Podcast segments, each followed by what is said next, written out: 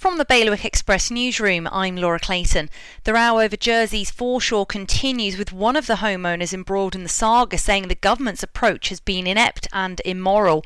Further delays are likely before the situation is resolved, as part of the work on the elusive coastal strip has been pushed back.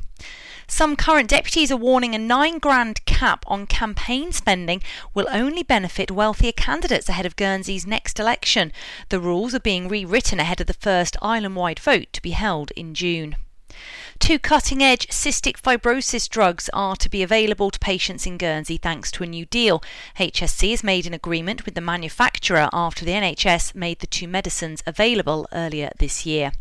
And a Romanian woman's been given her smile back thanks to a Jersey charity and dentist. Mustard Seed Jersey and Jersey Dental Care arranged for Iolanda, who was orphaned as a toddler, to have reconstructive work after a lifetime blighted by hunger and personal tragedy. To get all the stories emailed to you, go to bailiwickexpress.com. Your weather, mainly sunny, a few showers forecast this week, highs of 10 degrees Celsius. Bailiwick Radio News, sponsored by IQ.